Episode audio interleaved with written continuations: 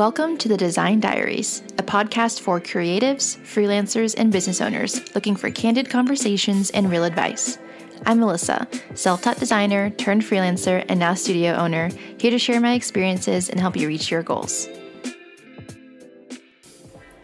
Hello, hello, and welcome back to the podcast. Before we get started, I just want to take a quick second to request that if you are listening to this podcast, anywhere that you can leave a review.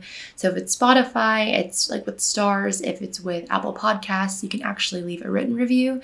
If you've been enjoying the podcast so far, it would mean so much to me if you could just throw in a quick review of what you like about the podcast, how you've been enjoying it so far.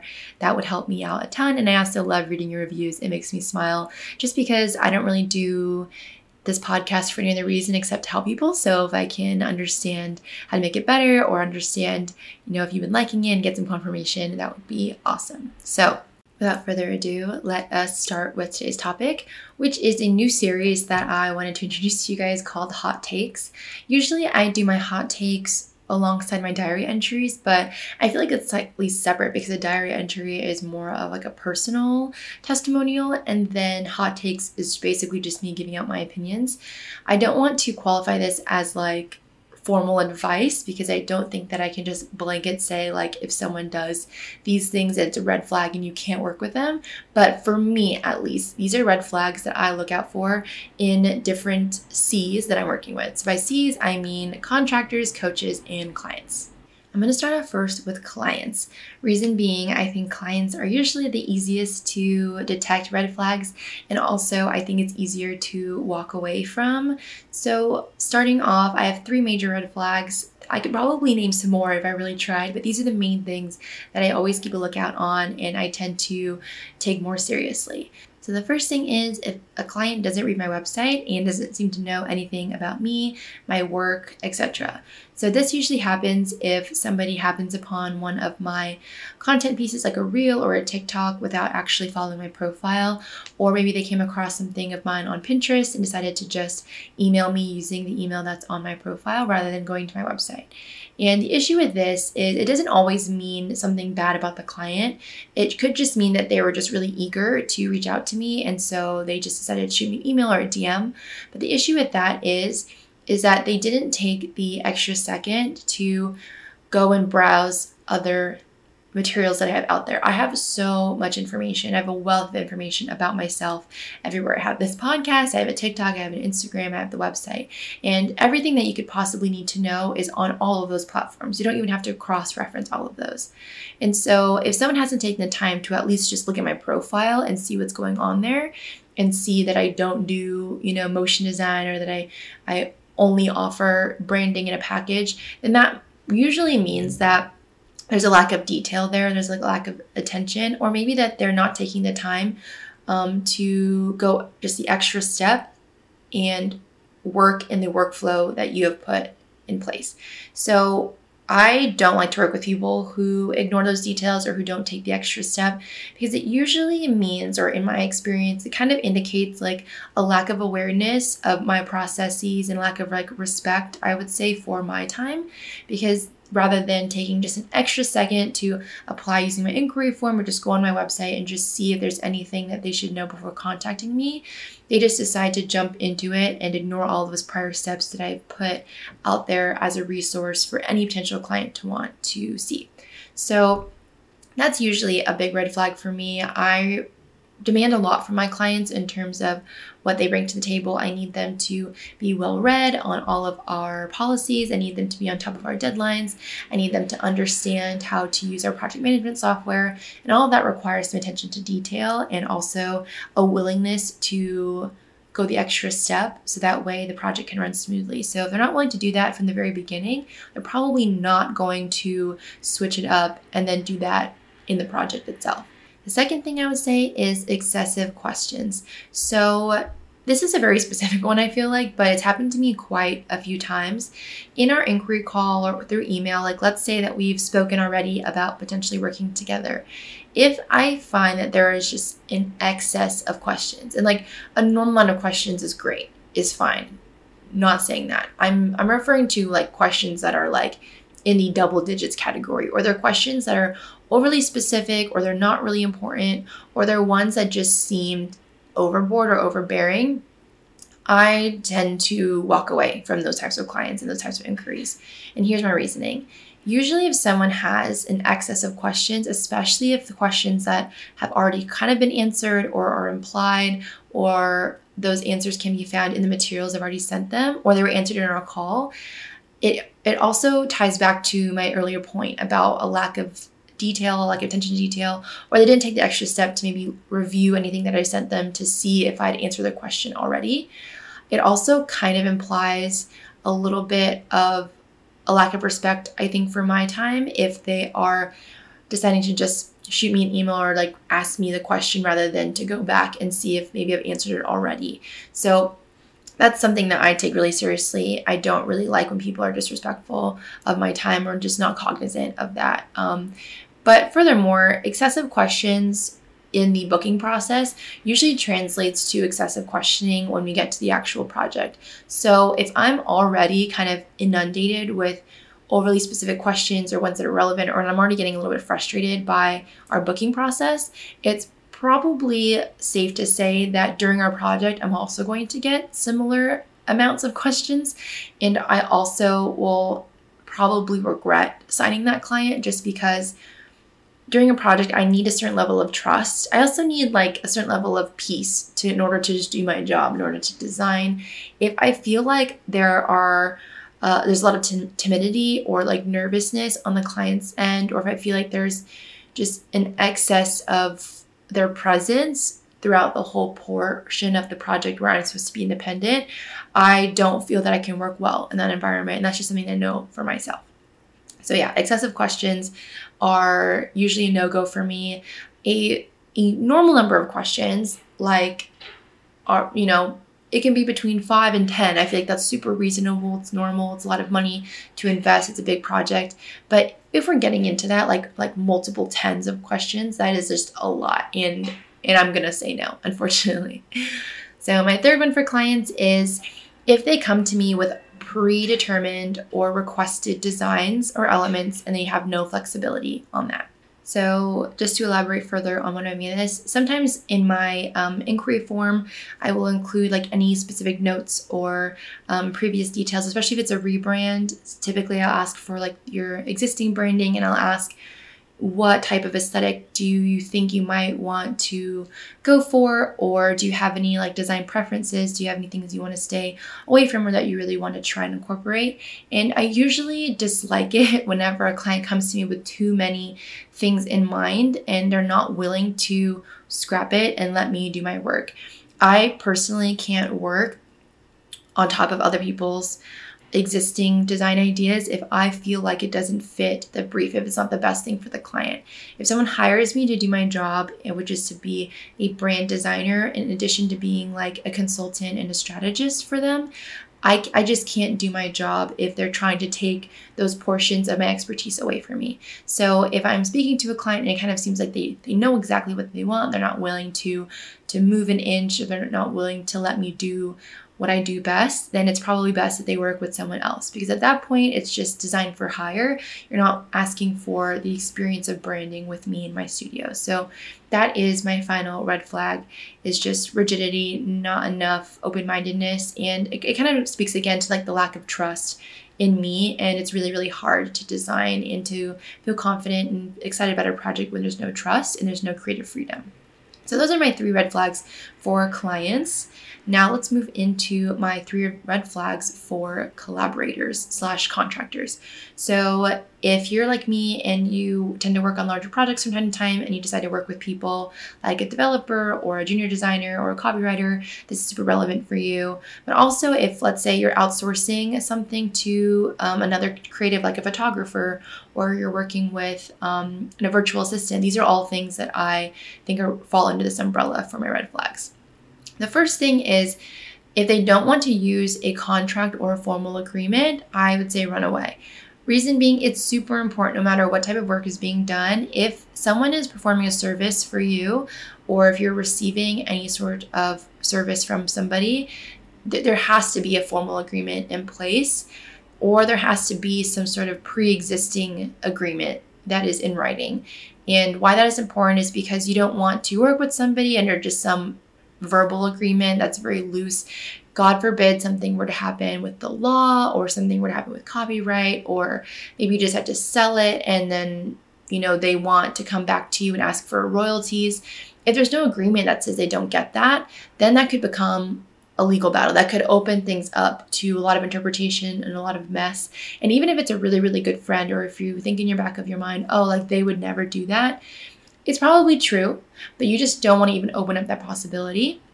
And it's super easy to just buy a collaborator or contractor agreement from a template shop. I can recommend some to you if you are in the market for one. The agreements for this type of thing are usually like one page, and so it's totally worth it to just slap one together and send it over before you start any work together. The second thing to notice is if there's any weird dynamic in terms of like expertise level or superiority or condescension. What I mean by that is it's it's very commonly known that creatives can sometimes clash if if there's not this feeling of like equality or like community if it feels a little bit competitive or if it feels like the creative thinks that like they're better than me or I don't know, something of that unhealthy dynamic, I usually have to steer clear. I always like to work with people that I would want to be friends with. It's just something that makes me feel more excited about collaborating with someone. And so it also fits under that guise of like, I wouldn't want to work with someone that makes me feel bad about myself makes me feel inferior. So you also don't want to work with any professional that makes you feel less than or makes you feel like your opinion or your expertise or your point of view might not be as valuable as theirs because if you're going to bring somebody on to a project that is yours or if you're going to trust someone with something that is yours that you'll pay them for it's really important that you have an equal hand in it and that you feel really comfortable working with this person tightly. Um, and it's important that you feel like respected. And so if there's any hint of that healthy, unhealthy dynamic, then you gotta go. The final one for contractors is disorganization or delays. So I cannot stand when I hire someone to work on a project with me. And the reason why I am late delivering a deliverable to my client is because of the contractor. I cannot think of a worse situation, honestly, than something being out of my hands and causing me to look bad in front of a client. And then I'm also paying somebody to to cause this this dramatic consequence to me. So I always look for a really responsive contractor. I always look for someone who seems organized. So if I mention something already, or if they have, um, we talked about, you know, working together in XYZ capacity, that I don't have to remind them that of that, that they have their details all together. Um, I love when other contractors have their own workflows in place where they want to invite me to their Slack or they want to invite me to a Notion portal or they're willing to be invited to my ClickUp portal. I just really, really respect um, creatives enough to to be considerate of like their time, to be considerate of their preferences, but there has to be some sort of workflow or preferences there. Like it's it's really really difficult for me to work with someone who is like scatterbrained, and that's just me personally. But I also can't work with someone who seems like they might not be reliable, and that I can't depend on them to um, respond to me, to keep me updated, and to deliver things on time. So that is a huge one for me for contractors. And the final part of this episode is coaches. So this coaches are kind of like left field, not super related to contractors and clients because it's not like a project based red flag. But I think that as somebody who has seen their fair share of coaches online and also seen their fair share of courses online, there are some things that I just think are major red flags that I would never ever give someone my money if they did these things. So this is just me personally. Again, I'm not trying to attack anybody. Um, I'm sure that there are really, really great coaches out there who do these things. But for me personally, they just give me an unsettling feeling and I usually will turn away. So the first thing is if they use income to sell or book you. So I really, really dislike when people use money tactics in order to sell expertise because I know for a fact that those two things are not intertwined. Someone can make a ton of money, but they might not actually have anything super valuable to offer me or to provide. And this is just because that just might mean that they're really good at marketing, or it might mean that they have tapped a different demographic than me or XYZ circumstance. They could come from privilege. Like I have no idea why or how someone might have come into that income. Um, but I just know that I'm looking for expertise. I'm looking for tangible evidence that this person knows what they're talking about for reasons other than just income, because income can mean anything. Second thing is unrealistic promises and claims. And this usually means statements that are just completely unfounded or, or really, really brash and blanket statements. So, for example, like, you will double your income if you join my masterclass, or um, you'll be booked out three months in advance if you take my masterclass. Those types of claims are just, I think, deceiving. And I think that it feeds a lot of false hope into the people that are actually in need of those results. And I also think, too, it creates this sort of dynamic where, in order to get to that result or to that end, you're convinced that you have to take their masterclass or you have to work with them and you have to give them your money, which is, isn't the case. I really dislike any sort of manipulative tactic that forces someone to think that I need this in order to to get from A to B. And so, if anybody is making ridic- just ridiculous claims, like it's giving late night infomercial on ABC Family, you know, it's giving like Shampoo, ShamWow, whatever um, I personally will in- instantly lose faith or lose trust in that coach just because I think a coach should be realistic and give you realistic expectations and should support you in your goals and try as much as they can to help you get there. But they shouldn't promise you anything because there really is nothing in this world that we can promise, especially as creatives, especially as business owners. As much as I wish that I could just snap my fingers and give my mentees, you know, all the results that they want, I'm never going to promise that because it's just something that I can't deliver and neither should they. So, my last thing for coaches is kind of tied into what I just mentioned, but manipulation. If they're using some sort of manipulative tactic to tell you, like, this is the right way, this is the wrong way, you have to do this, you can't do that, I am very anti that tactic. Um, I'm going to call it like normative language. So, you should, you shouldn't. Um, this is, this isn't. It's it's applying rules that might have worked for them onto you. And I know that sounds kind of funny because this whole podcast is me giving advice based off of my own um, experiences. But I think that if someone is trying to convince you that their way is the only way and you know you have to spend money in order to get to the path that you want to go on i think that is extremely manipulative and i always prefer that a coach be honest about where they're getting their expertise from, their advice from, is if it's personal based, if it's research based. Um, and I always prefer too that they are more understanding, I think, of my background, my point of view. I really dislike when people just blanket tell me, like, you're right, you're wrong, this is right, this is wrong. Um, it, it kind of removes a lot of autonomy from me. And the whole point of a coach is not for them to just take what works for them and then just hand it over to you and then force you to adhere to their processes and to their mindset. The whole point of a coach is to meet you where you're at see your situation, your specific context and circumstance, and then take what they know and try and help you specifically. So, I think if they're trying to give you blanket statements that may or may not actually apply to you or to your circumstance, then it probably means that this coach is not going to do the extra work of personalizing their advice, of of doing the groundwork of getting to know you and understanding what might be helpful to you specifically and maybe different for somebody else. So that is my final red flag for coaches. Let me just do a quick recap for all three of them. For clients, it's if they didn't read your website, doesn't know anything about you or your work, and trying to book you not through your process. Second thing is if they ask excessive questions or it seems like they don't have very good attention to detail, they're kind of wasteful of your time. The third one is if they have very, very specific designs or visions in mind and they're not willing to be flexible or trust your expertise. For contractors, the first one is if they don't want to use any contract or formal agreement. The second one, if they have any sort of superiority complex or weird condescending dynamic. And the third one is if they are slow to respond, they're slightly unreliable, or they seem disorganized. And then finally, for coaches, the first one is if they try to use their income to sell you or book you rather than using actual expertise or evidence. The second one is if they promise you just unrealistic claims and set unrealistic expectations. And the third one is that they try to manipulate you or to set normative language that doesn't really seem very universal or adaptive. So those are all my red flags. I hope this was helpful. I hope this wasn't too spicy of a hot takes episode. If you have any more questions or want to talk more about any of these points, feel free to message me at the Design Diaries or leave me a voice message, which is like a new feature on Spotify or on these platforms these days. Again, please um, consider leaving a review. I would totally appreciate it and hope you enjoy this episode. I will catch you in the next one. Bye. Thanks for listening to the Design Diaries. We'll catch you on the next episode.